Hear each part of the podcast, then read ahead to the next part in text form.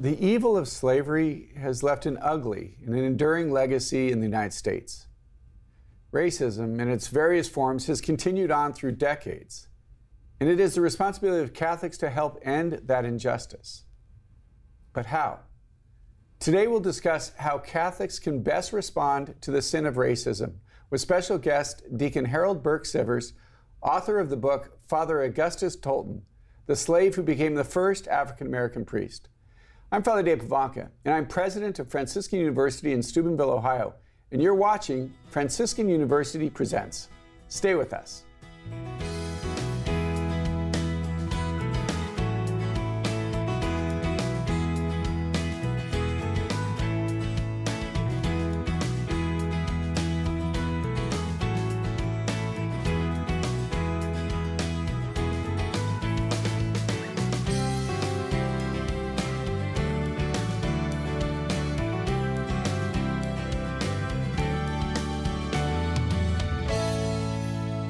To Franciscan University Presents. I'm your host, Father Dave Pivonka, president of Franciscan University of Steubenville.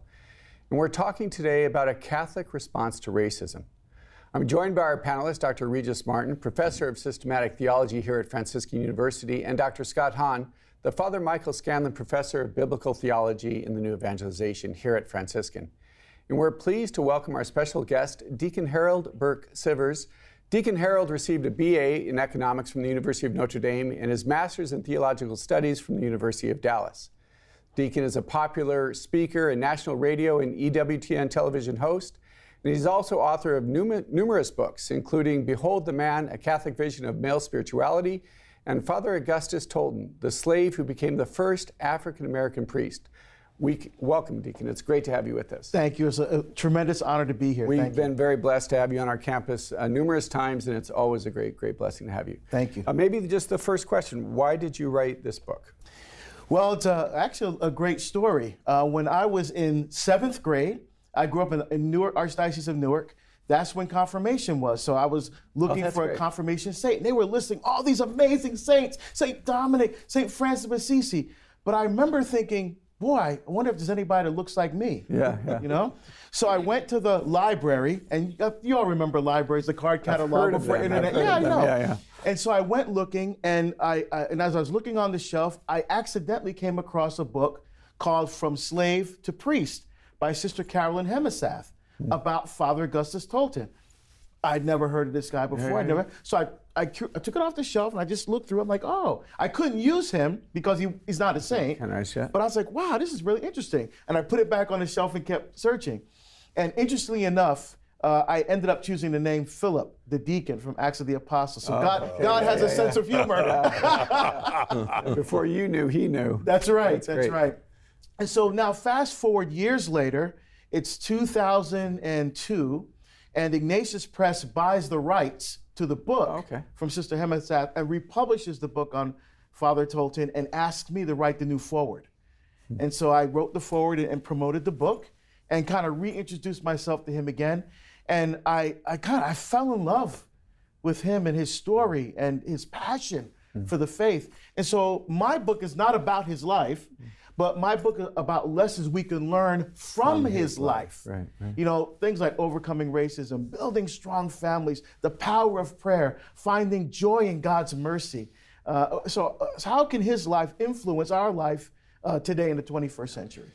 Hi- His story is almost uh, too good to be true. It's sheerly unbelievable the kind of courage that he evinced and the sufferings that were inflicted. And yet his response was never rage or retaliation, but uh, a kind of uh, quiet, serene submission. This is God's will. You know, this folly of divine abandonment. It, it's an intoxicating story, but it's hard to believe.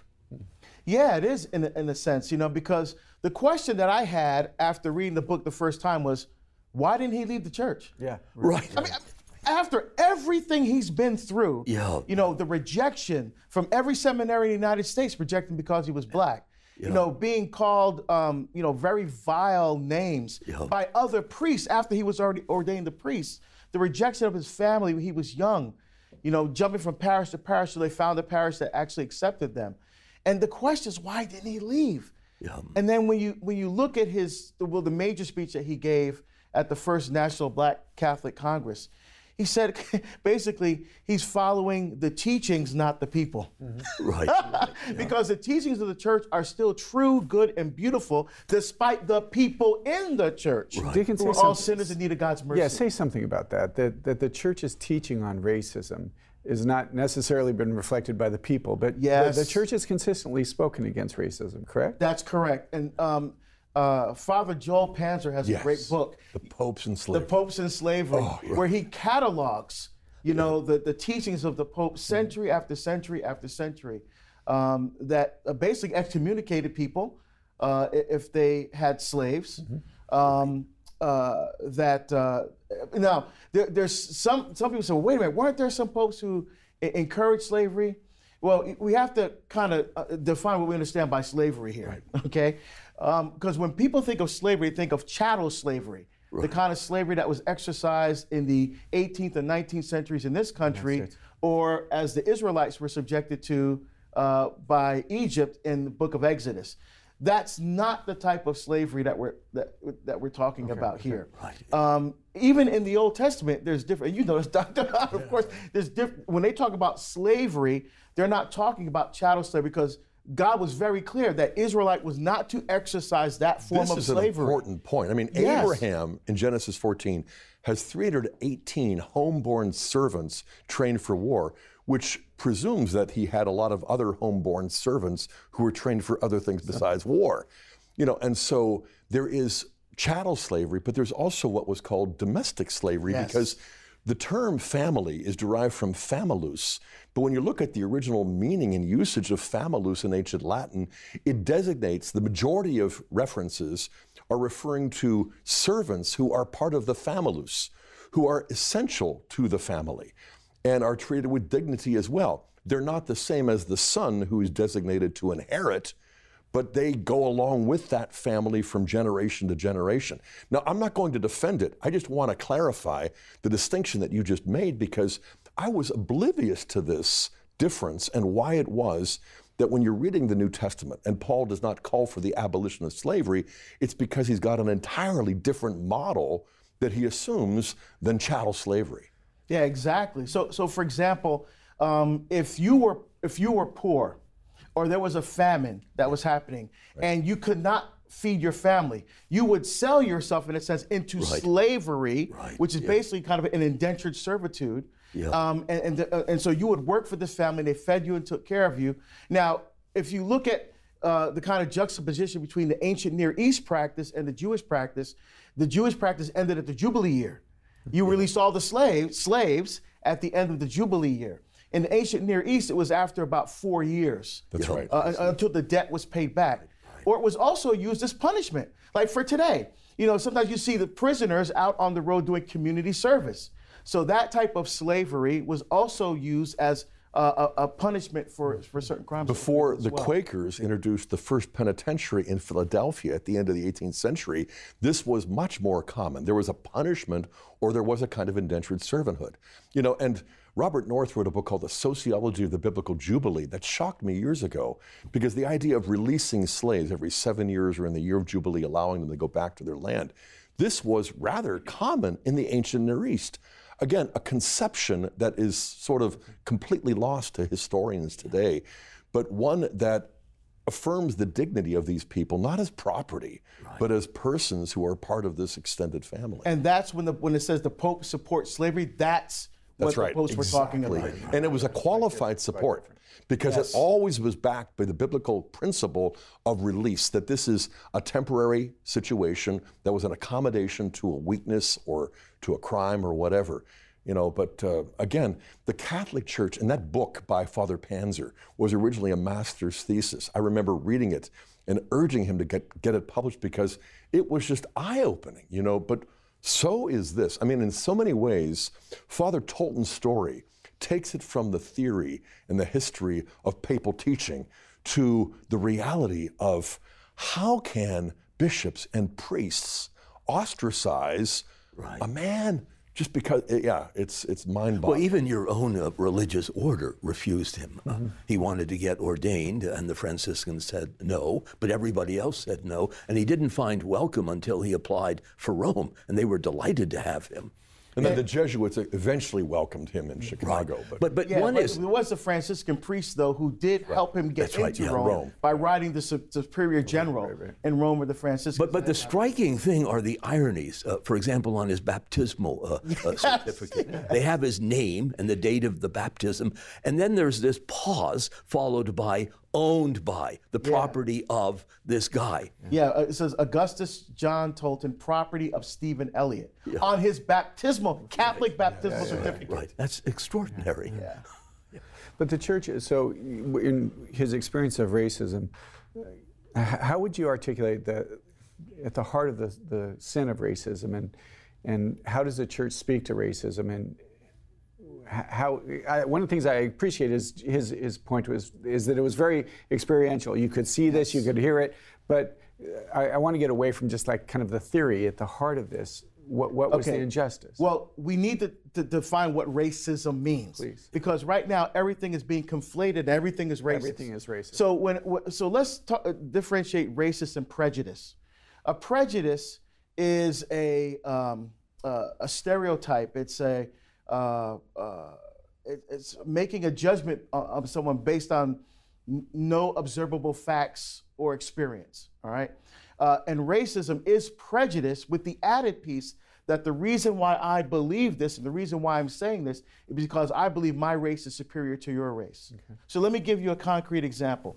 Uh, at a parish mission not long ago, uh, a gentleman found out that I went to Notre Dame for my undergraduate degree. So he goes to me, goes, "Oh, you went to Notre Dame? What position did you play?"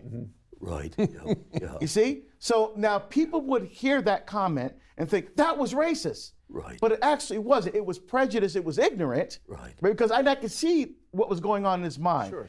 Big black gentleman plus Notre Dame equals football. Right. Right. Um, but the fact is, I never played football in my life. Right, yeah. I had academic scholarship to Notre Dame. Right, yeah. So that that statement would have been racist if he meant when he said it. Right. The reason why I'm saying this is because I believe that black people aren't smart enough to get into Notre Dame, and the only reason right, you can get in there is on a football scholarship. Yeah. But he didn't. He was thoroughly embarrassed when he found out that, But you that I didn't play football. So so um, so what? So when he said that, you know, I didn't take it as racist at all. And when he found out the truth, he's like, he was embarrassed. Hmm. So we can't conflate everything as, as being racist. Yeah, I mean, the optics, I think, are entirely on his side. If you watch any NFL football, you realize most of the players are black. But it doesn't follow from that that they don't know the alphabet. that That's they're all right. They're big and beefy and brutal. Yeah, what he should have asked was, oh, you went to Notre Dame. What did you study?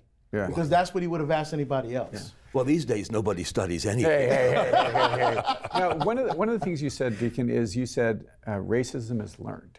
Yes. Speak to that. I thought that was So, very so the reason why racism is a sin because it denies the reality that we are all made in the image and likeness of God, and that we have an inherent dignity given to us by God. And racism denies that reality, and that's why it's sinful. But racism is learned. For example, I have kids, and and when they were little, um, and they're playing with other kids on the playground, Asian, black, white, Hispanic. They, they, they don't care. They're just They're- playing. they're just being kids. They're fun. being kids, yeah. playing. It's only later, after being exposed to uh, television and media and movies and jokes from parents and relatives and friends, where, you know, uh, where after a while you hear these things and without really understanding or, or, or kind of filter to really understand what is going on here experientially, um, they begin to think, well, maybe that's true, or maybe that's, you know, that's how it is, kind of a thing. And and the result of that is really hurtful. Uh, I remember a time I was speaking um, at an event called Holy Fire, which is kind of like a, a middle school version of the, the Franciscan, the, the Steubenville uh, uh, uh, conferences, which are fantastic, by the way, Father. Um, and I was dressed just like I am now crucifix, deacon pin, suit. I walk into an elevator, and there's a little uh, white woman in there, and I just smiled and, and nodded my head to acknowledge her. I didn't say anything. and her eyes got really big and she backed up and grabbed her purse. Mm. Like she backed up to the back of the elevator and grabbed her purse. Her eyes were, mm. and I'm like, oh, she's scared. And so I didn't say anything. I turned around, I pushed the floor. I, I didn't say anything, and I got off the elevator. I got to my floor. Now, why was she afraid of me? Mm. You know, I mean, and I get it. I was in law enforcement for 23 years. I've done rape investigations, so I understand, um, you know, post-traumatic stress mm-hmm. from going through a situation. And I also understand that when you're in a confined space and with a stranger, it's a little bit uncomfortable. Sure. Uncomfortable is one thing. Backing up and grabbing a person is something else. Right, right. You know, and when that happens to you time after time, it hurts. Yeah, it really does. It hurts know, because my, people don't see you. They see an exterior. They don't see you. But, and that's that's at the heart of this thing, correct? Yes. Is that they don't see a son of God. And I actually preached on this the other day when we were celebrating a feast of, of how God sees us. And He doesn't see race, He doesn't see wealth, He sees the heart of the individual. And, and at the heart of this, racism is, is that we don't see that. We see a color rather than a person. Well, even biblically, if you look in first in 1 Samuel 16, you know, when Samuel goes to the house of Jesse to anoint the new king of Israel, Jesse has eight sons. He only lines up seven Eliab, yeah. Abinadab, Shammah, and four other sons. And he sees Eliab, he goes, Oh, he's, you know, people probably like, this dude right here, yeah. he looks like a king. Yeah. He goes to pour the oil, says, nope, not him. Mm-hmm. Right. And I, am imagine Samuel, he's probably going, wait a minute. He's, there's Jesse, I'm at the right house, here are the sons, what's the problem? Yeah. And what does the Lord say to him? Do not look on his appearance or the height of his stature because I've rejected him. For the Lord sees not as man sees. Man looks at the outward appearance, the Lord looks on the heart, Amen. right? And leb in Hebrew, which doesn't mean just the heart that pumps blood through the body. Amen. It's called the seat of the will. That's the place where your desire for God lives inside of you. And that's the way we need to see. And then he chose David. Just saying. That's right. That's, so that's right. stay with that's us. Right. We'll be back in just a second. To put it plainly, my thoughts are just that God loves every one of us. He doesn't judge any of us based on anything. He loves us no matter what through our sins. He forgives us. He loves us. He died for us. And I think that plainly, Jesus wouldn't judge me based on the color of my skin. So it's really hard to know that I have brothers and sisters who are doing that and not living through Jesus when they do that. So I think that the way we should view racism as Catholics is how Jesus commands us to love our neighbors as ourselves. And I think that racism spits in the face of Jesus by defiling one of his greatest commandments. Walk in the footsteps of saints and martyrs on a Franciscan University pilgrimage. Led by inspiring spiritual directors, you'll explore the treasures of your Catholic heritage in the Holy Land, Poland, France, Austria, Italy, and more destinations. On each pilgrimage, you'll deepen your love for Jesus Christ through daily Mass confession, prayer, and the joy of Christian fellowship. Let Franciscan University lead you on a pilgrimage of faith. Find out more at franciscan.edu/slash pilgrimages.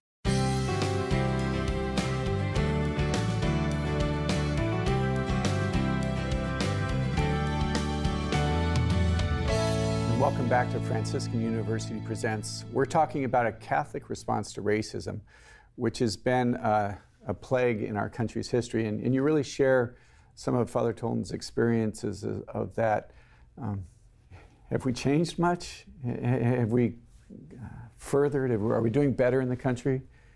Well, a lot of people would say yes, and a lot of people would say no, yeah, right? Yeah, yeah. Why? Because um, when you we have because we had a black president, right? So look, we're making progress. Right, Look how much progress we've made. Uh, then at the same time, you have like the George Floyd incident. Like, so see, we still we still have problems, right? right. right? So, um, have we made progress? When you look at you know men like Dr. Martin Luther King or Nelson Mandela, who have really brought great awareness uh, to the issues of race and to justice. Um, I, I, think in, in, that sense we've made progress, but we're still, like I said, we're human beings that are sinful, right? Yeah, yeah. And, and, so, um, and, and, and we will talk about this, I'm sure, in the last segment, but I believe with all my heart that the Catholic Church is the hope for mm. overcoming this sin of racism. Yeah. I, re- I really believe You know, I, I, think it can be argued that we're in a period of regression. Uh, Martin Luther King seized upon uh, the necessary insight that you judge a man based on his character, the content of his character, the state of his soul. but not the color of his skin. Yet we have turned that upside down. Increasingly, we, we live in a hyper racialized environment where the color of the skin is all that matters. And nowadays, if you have the wrong color, uh, you're anathematized. I mean, that, that's not progress. No, it's not. You know, I think we, th- even Catholics view their faith as sort of dessert, icing on the cake, you know, something that you add to a good dinner. But, you know, the culture itself is the main event. When the Word of God is the only thing that really defines reality with precision and accuracy. So even when we go back to Genesis chapter 10, I think the tendency for many Catholics is to default to say, well, that's primeval. You know, if that's history, it's mostly mythological. Mm. But in Genesis 10, ancient Israel had something that no other people had, and that is the Table of Nations, where all the 70 nations are shown to be descended from Noah through his three sons. And so in Genesis 10, you have the table of nations, which is really the family of nations. In Genesis 11, you have the Tower of Babel to show how one big family becomes one big broken family. But the promise that God makes with Abraham in Genesis 12 is to bless all the families of the earth. Now, the one who blesses is a father. So God is promising to become a father, and he's blessing all the families of the earth, which are really one family as of two chapters before. Mm. When you look at that and allow that to define your worldview, Israel was the only nation that had a chapter in its sacred book that showed us that even our enemies are our brothers. Right. Yeah. Mm-hmm. Even our rivals are part of a family that is broken, that God as a father is intent upon reuniting. And, and so we don't need Ancestry.com to prove that we're all interrelated. All we've got to recognize is the Word of God from God's fatherly perspective. He says, You've lost track of all of the unity because of the ethnic rivalry, the racial hatred, and all of these divisions. But this is not only quaint, spiritual, mm, warm, fuzzy truth, it's reality. It's objective reality. Mm. And only the faith is able to restore reason to recognize that, wait a second, this is not icing. This is not kind of a sweetener added to kind of help Catholics to be politically correct. This is the only United Nations that will ever work the Catholic Church. That's right. And Jesus does say, Love your enemies, pray for those who persecute you. Yeah. And, and he reminds them of the two greatest commandments love God and love your neighbor as yourself. So, Dr. Hahn, your point is well taken because Jesus drives that point home. And, and the thing is today, uh, to your point, Dr. Martin, if, if you don't go along with the, the, the, consume the Kool-Aid of the culture, you get canceled, mm-hmm. yeah, right? You get right. deplatformed. Right. But what's interesting to me is who doesn't get deplatformed? Like Margaret Sanger and Planned Parenthood. Yeah. You know, the, the largest, the, uh, uh, the, the single cause of, the leading cause of death for black Americans in this country is abortion. Right. You know, something more than heart attacks, AIDS um, combined. Yeah. You know, um, and, and so she was a racist and a eugenicist who, and I, I went to Library of Congress, I saw her actual writings. And she said she does not want people to know that she's trying to exterminate the Negro population. Exterminate, that's her words. Right. right. All right, through, through her organization, which now we know today is Planned Parenthood. Yeah, no, we've sanitized her message and sort of sanctified yeah, I the mean, messenger. We falsified it. It's, I mean, simply yeah, fascism. distorted it. Mm-hmm. Yeah, when you, when you read, you, you quote her directly. I mean, it's it's even hard to read. You know that she would say that they are unfit, they are inferior. Uh, sto- you should force sterilization to make sure the black community does. I mean, and and she doesn't get canceled. It's just it's. It, and you know, in the '60s and '70s, I remember when Re- Reverend Jesse Jackson would just confront this and say, "This is racism. This is you know genocide." And then he flipped on yeah. abortion but he recognized that Planned Parenthood in general, but also abortion was wiping out, but it wasn't accidental, it was deliberate. And then suddenly it just vanished from his rhetoric, but the reality remained, and still to this day. Yeah, exactly.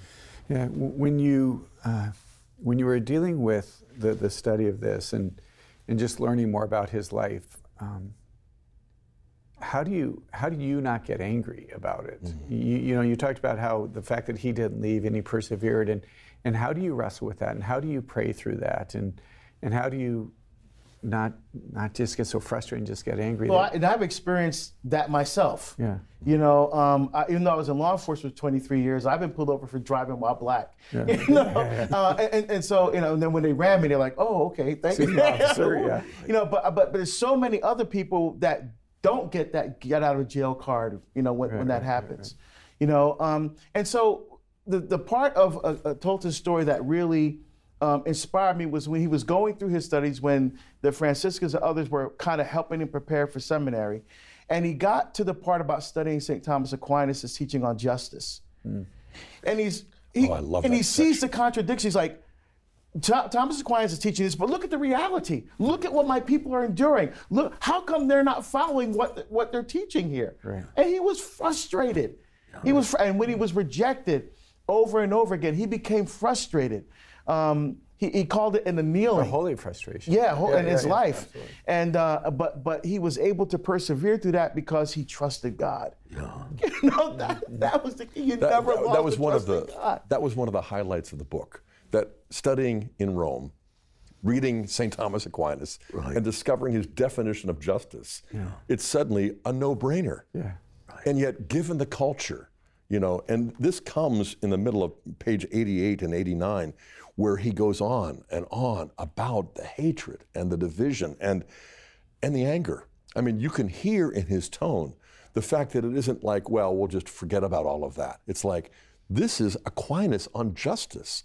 And why are bishops and priests rationalizing injustice? Exactly. It's stunning.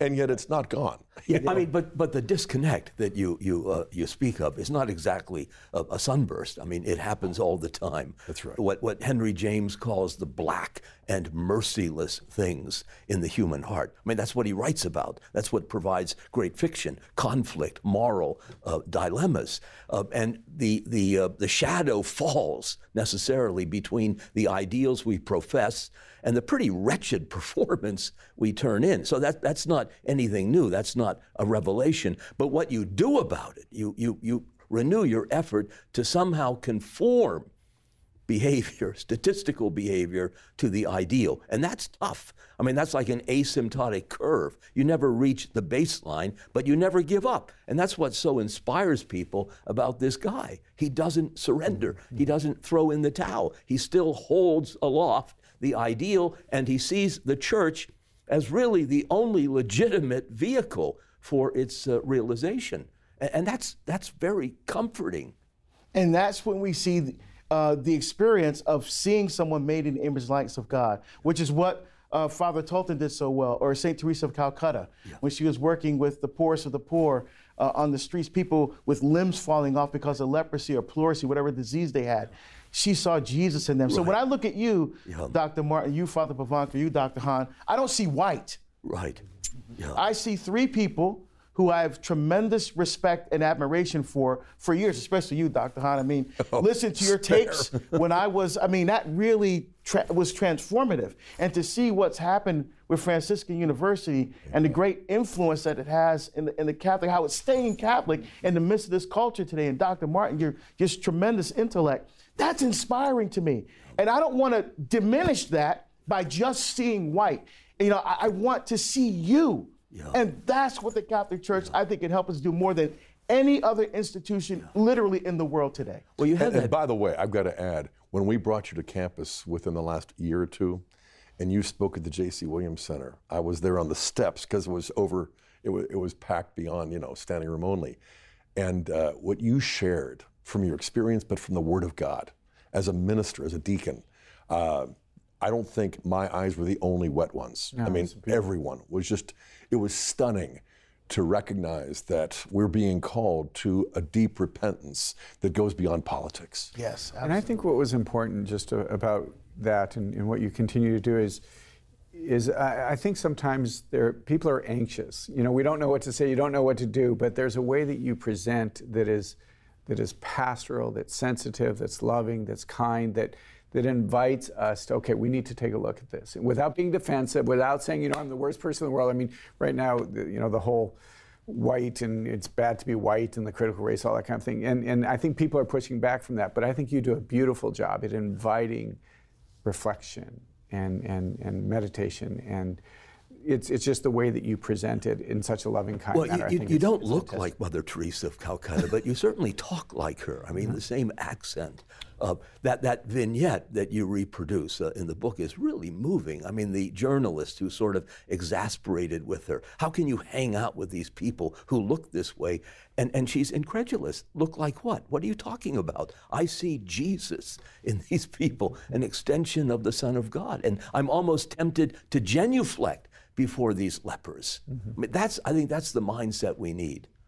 Yeah, and that and that's what inspired me. I think in my approach, um, uh, it was Father Tolton and the way he approached what was happening to him yeah. and what was happening, how he responded, what was going on around him, not with violence, not with anger, not with animosity or hatred, yeah. but he tried to understand.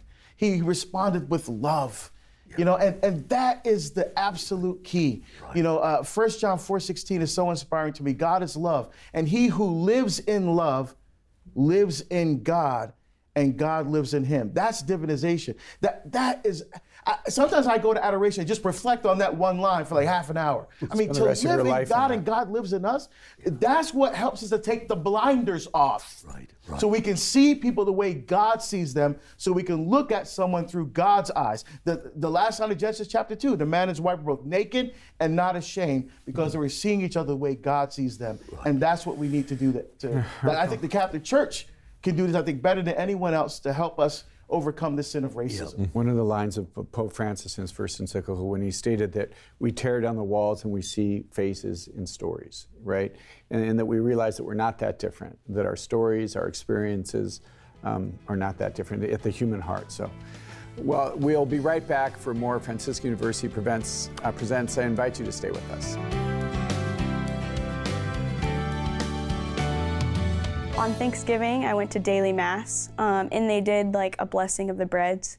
And so every different um, culture brought up a different bread to be blessed. Um, and then at the end, kind of the culmination of it all was them bringing up the gifts, bringing up the bread to become the Eucharistic bread. Um, and I think that was just a perfect um, representation of just what the Lord desires for us and what He desires to do um, to gather his scattered children to become one body of Christ. What if you discovered a university with unmatched science, faculty, and programs? A place where you didn't have to choose science over faith. At Franciscan University of Steubenville, you'll find faith inspired, student focused, research driven programs leading to satisfying careers in medicine, scientific research, engineering, computer science, and many more science and health fields. At Franciscan University of Steubenville, education is more than just a word, it's a discovery.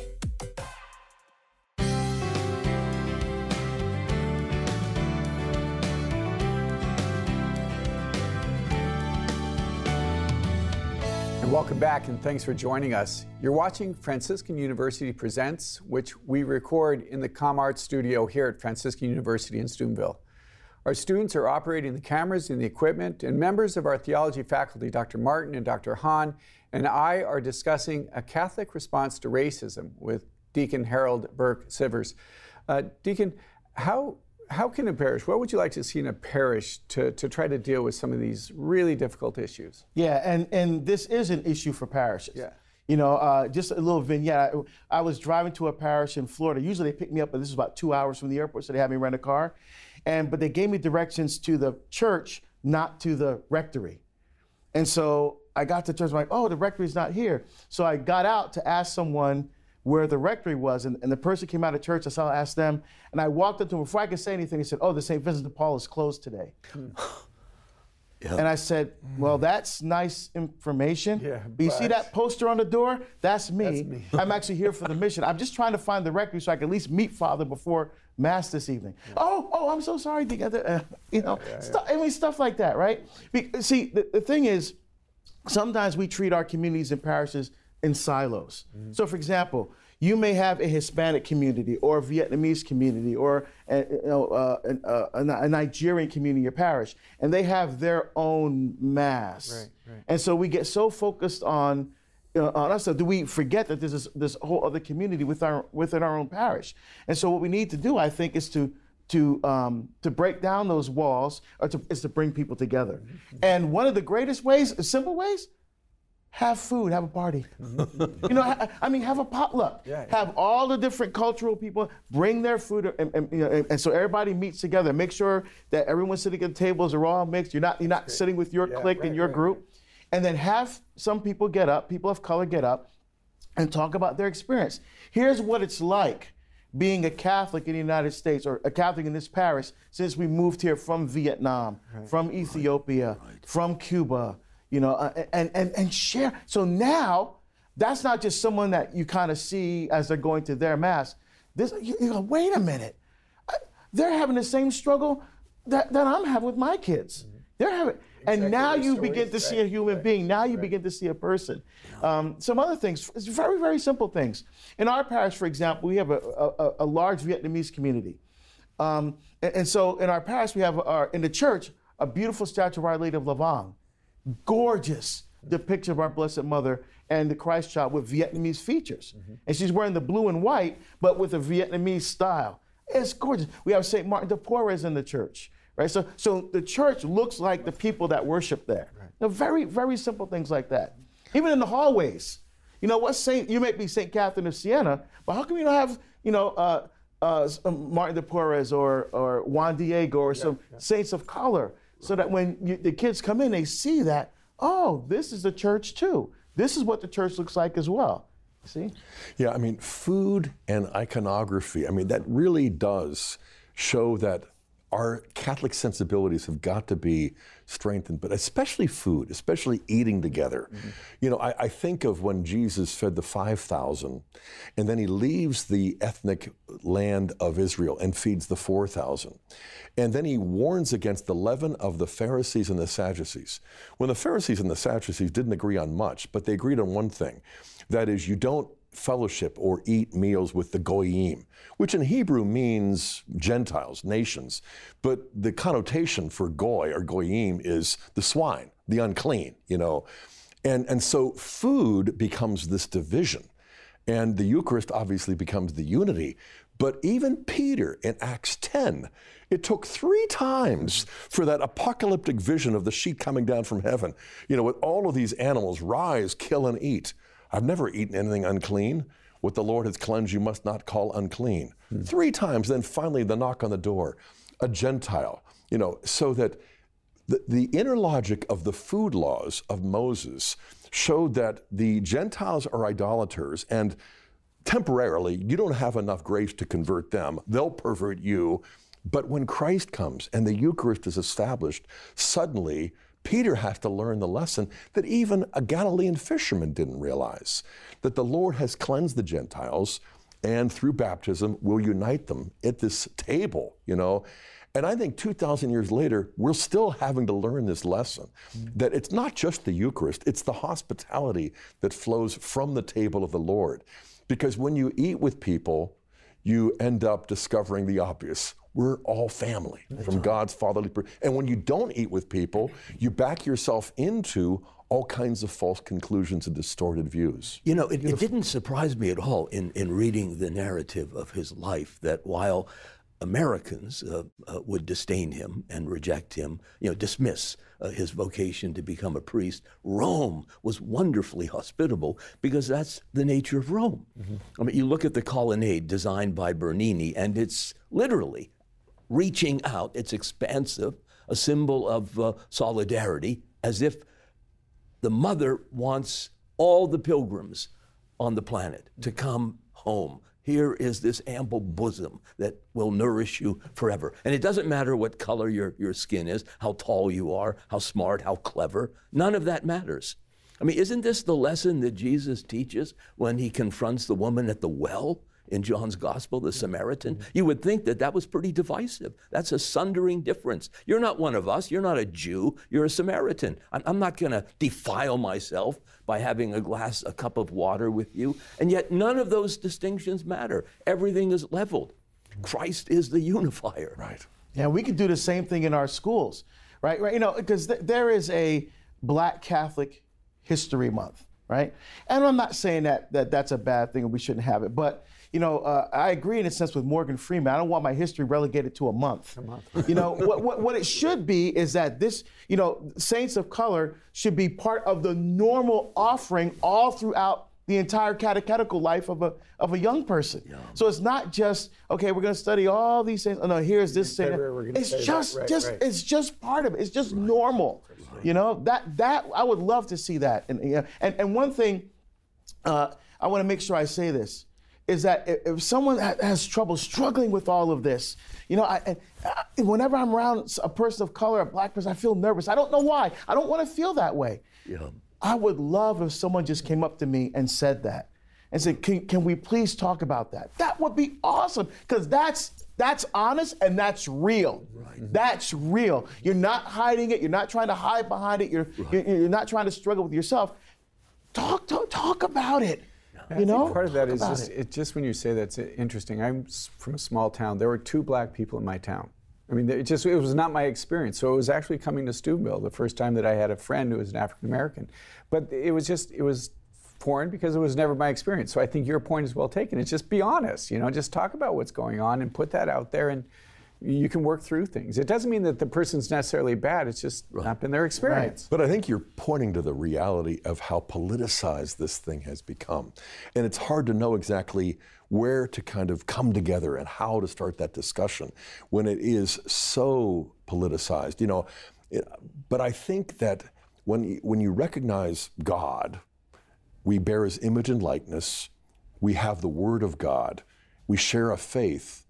You know, this is how it's going to be rebuilt, and it won't be easy. It won't be fast, but it will make it possible in a way that politicians who weaponize race will never do. They're going to undo what little the church has accomplished. You know, you mentioned the Samaritan woman, you know, in John 4. I'm thinking of Philip, you know, your, your, patron, and uh, how St. Philip was in Acts 8 the one who broke through and evangelized the Samaritans. You did what? So the Jerusalem apostles have to send Peter and John up to lay hands upon them just to kind of create, you know, or to uh, prevent a, a schism. And then Philip is with the Ethiopian eunuch yeah. who's reading Isaiah 53 and not only explains that Jesus is the suffering servant, but there's water. What's to prevent me from being baptized? And so the first African American takes the Christian faith back to Ethiopia. You know, and Philip becomes this figure that shows us that it's not going to be easy. You know, the supernatural grace of Christ makes it possible, not easy. Mm-hmm. But apart from Christ, we won't succeed. Amen. And Deacon, you talk in the book again about what a parish can do. You also spend some time about what a family can do. You give some practical ideas about how a family can deal with that. Maybe you could speak to some of those. Mm. Yeah, because the, the, the, family is the foundation for civilization, culture, and society. It's the domestic church, the church of the home. It's the place where you're supposed to first fall in love with Jesus, right? Mm-hmm. And, and, so uh, one of the things I would say, first of all, turn the television off. Mm. you know, get out. I mean, I'm not even on really social media that much anymore. I, I, rarely ever watch television. You know, um, uh, so so get away from those things, and even again, bring the iconography into your home.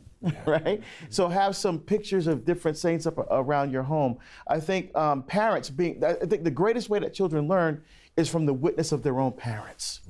Mm-hmm. So when the parents are, are, are, are uh, being an example, you know, bringing people of color into the home and showing and by, by that example, that witness, hey, you know, this is just normal having people of color around and interact with people. That, that says a lot to the children, mm-hmm. you know, uh, uh, about how they are to look at and treat people that are different than they are. Yeah, different maybe culturally, different in language, but same because we're all brothers and sisters in Christ. We're all one family of God. We're never going to escape the, the encounter with the other. I mean, that's what threatened you, those two black people yeah. you had never seen before. I mean, that, that, that is sort of unsettling. Uh, my, uh, my, my wife's uh, grandmother was sunk in, in senility in the last months of her life when I was introduced to the family. And she would clutch her handbag whenever I would walk close by as if she thought I was going to steal from her. I mean, that was a kind of paranoia, but I was other. She couldn't, she couldn't fix me uh, in a time or place, so I was threatening, menacing to her. That's what we have to overcome. But you can't eliminate the experience with the other. You're always going to be black, and I'm not black. But what transcends those accidental differences is the fact that we're brothers under the flesh beneath the fatherhood of a common God. Amen. That should be the cement. Yes. Amen. And then the flesh and the blood that family members share is Eucharistic. Yes. And that is what heals. You know, I remember, you know, growing up in Bethel Park, and my best friend lived next door. But I didn't know until years later that he was not allowed over to my house because we were the Protestants. Mm. No, he was allowed one time to watch the funeral mass for JFK when I was watching that. So he was allowed in my house. Mm. You know, and I was over at his house, but I would hear my parents talk about the Irish. Oh, You know, and so the Germans, the Irish, the and even here in Steubenville, you have the parishes. St. Anthony's was for the Irish, St. Stanislaus for the Polish, St. Peter's was for you know the Irish, and you know across the board, these neighborhoods were deeply divided, and not only in their parishes, but their schools, their sports, you know. And then, of course, through intermarriage and whatever else happened to the culture, these things are overcome. But you look at Peter in Acts 10 and how hard it was for him, and you realize that anti Semitism is kind of matched by an anti Goyism. Mm. And across the board, you know, you have these deep seismic division, divisions that Christ alone can heal. Amen. Yeah, I mean, the differences should be enriching. They, they shouldn't be a struggle. Yes. Yeah, The fact that diversity. you're black should not be Unity. repellent. Yes. It should be an invitation to get to know this guy. Absolutely. He's different. Absolutely. I mean, uh, that's genuine diversity. Beautifully well said. Well said. Some of the experiences I've been able to have is, is to be in very diverse international groups. And, and that's, I think, the church is most beautiful when you look out, like in your parish, you've got the Vietnamese, you've got the African American, you've got the Hispanic, the Latino. The, there's something actually, and I, I think very Catholic about that. That uh, some of the, my experiences of some of the Protestant groups is that they all look identical. And, and I think Catholic provides us an opportunity for diversity that's really beautiful. Okay, so just practically with a mom and a dad, how do they talk to their kids? What, what do they say? I mean, is there something, uh, a little tidbit that you invite them to? Yeah. So I would just en- encourage them to just, uh, you know, teach their children that they, we're all children of God. We all come in different colors and stuff, like a box of crayons, right? You show they're, they're all different colors, but they all live together in harmony, right? yeah. And it's, it's very simple examples.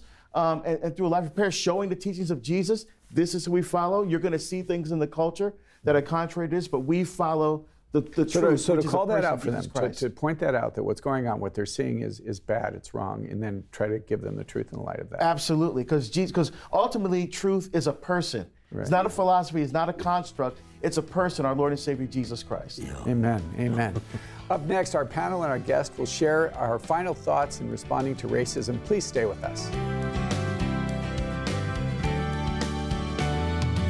Personally, I don't like the term colorblind just because Jesus made us all individually, and I think that we should see color, and I don't think we should be colorblind, and we should acknowledge those differences between us. But I think that color should not determine how we view the person, and we should see the person as a whole. There is a place where education begins and faith and reason connect. Franciscan University of Steubenville's online programs will advance your career through an e learning experience that's both academically excellent and passionately Catholic. With online degrees taught by full time professors in theology, catechetics, business, education, and other disciplines, you can earn your master's degree online without changing your lifestyle. Find out more today at franciscan.edu, where your faith and career can connect online.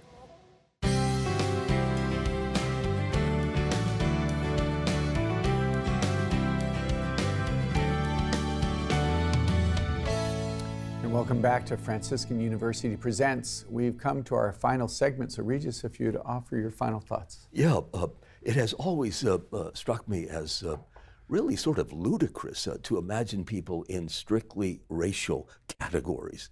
I mean, it's unjust, it's ungenerous, and, and within that racial uh, matrix, uh, the differences, I think, are far more instructive uh, than those areas where you, you march in lockstep, you know, like the Rockettes uh, at the Radio City Music Hall in New York. You're not at all like that. Black people are not a monolith. Uh, and their opinions are not a function of their pigmentation. I mean, you are far more different from the sort of black people that parade themselves on television, the opinion makers, the taste makers, uh, who, who parrot a liberal line which is not only boring, but it's destructive. I mean, you're free. You're able to speak as a member of the body of Christ, and that's very liberating. The differences persist. Uh, and we mustn't discount them. I, I, think it's, it's, it's, it's blind uh, to pretend that, that races don't exist. But what we have to do is stimulate the capacity for love that makes those differences merely accidental and, and they don't disturb or inconvenience the essential matter, which is you're an image of God, imago Dei, and like the rest of us, you aspire to achieve the perfect likeness uh, unto Christ.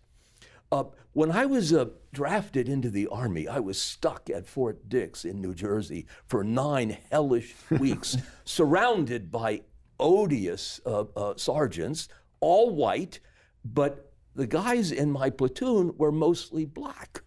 And we got along splendidly because we viewed a common enemy. There was a solidarity in suffering. And we were oppressed by these people, and, and we found things in common. And what really uh, instructed me was the fact that despite the same color, they were so different, the idiosyncrasies among those black uh, uh, privates. That, that's what was truly uh, amazing. That's enriching. Mm. And too bad we can't see beyond the accidents to try to lay hold of the essence. If we did, this would be a far lovelier uh, culture. Thank you, Regis. And I, maybe a future program, we could talk more about your experience in the Army. I, I, I, would like to hear more about that.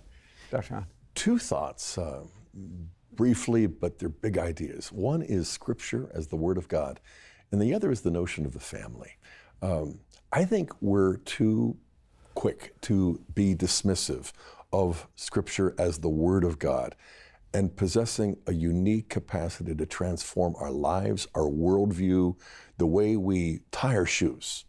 Uh, you know, and you have Erich Auerbach in his book Mimesis, who points out that in Western literature, you know, you have the so-called Western canon of Chaucer and Dante and Shakespeare and all of those dead white men, you know, that are pilloried by the postmoderns and deconstructionists. And yet we tend to relegate Scripture to the Western canon. Well, guess what? It's not part of the Western canon, it's the universal canon. And if we really took more seriously than most even Catholic academics do, that this literature, which just comes in a kind of humble Hebrew form, you know, what one of my friends said, you know, Yiddish lore, uh, if we allowed that humble, powerful word to transform us, I think we would see that you know, covenant is not just some abstract concept. It's the concrete reality that the human race is God's family, broken by sin, but redeemed by Christ. And you know, it's not just a family in some vague sense of a metaphor. You know, I think of crystal. You know, it's uh, a quartz that's crystalline. When you shatter it, all of the fragments are crystalline. They retain that structure. The human race is a family of families. It's a broken family. And now we see dysfunctional and broken families in every neighborhood as well. The Word of God alone is what's powerful and capable of transforming it, but it has to take place in the households, as you were pointing out, as he discovered too, to see, in fact, the role of the family in Father Augustus Tolton's own conversion and his own sense of vocation. That is every bit as true today as it was back then and will always be. So, taking God at His word and allowing Him to heal our homes and to create in the church a real household of faith that overcomes divisions. Mm. Those are those Good. two takeaways. Good. Thanks, Scott. Deacon, your final thoughts. Just uh, beautifully, just, uh, uh, as I as I do in the book, just a short reflection on the on the Good Samaritan. Right, mm. uh, we all know that that story because uh, Jesus talked about that because along that road, people would have known that there were robbers. So that, that's a real thing. But we see the, the, the, the priest walk by the man on the side of the road. And we see the Levite walk by the man on the side of the road. But it's the Samaritan who they're supposed to hate, right. you know, who, who takes pity and has mercy mm-hmm.